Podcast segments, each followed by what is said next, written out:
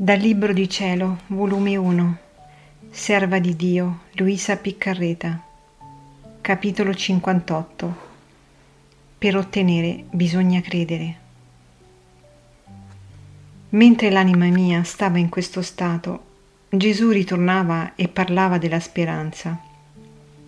Ricordo qualche cosa in confuso, perché dopo tanto tempo è impossibile ricordare chiaro ma per fare l'ubbidienza che così vuole, dirò per quanto posso. Quindi diceva Gesù, ritornando alla fede, per ottenere bisogna credere. Come il capo, senza la vista degli occhi, tutto è tenebre, tutto è confusione, tanto che se volesse camminare, or cadrebbe ad un punto, ora ad un altro, e finirebbe col precipitare del tutto così all'anima. Senza fede non fa altro che andare di precipizio in precipizio. Ma la fede serve di vista all'anima, è come luce che la guida alla vita eterna.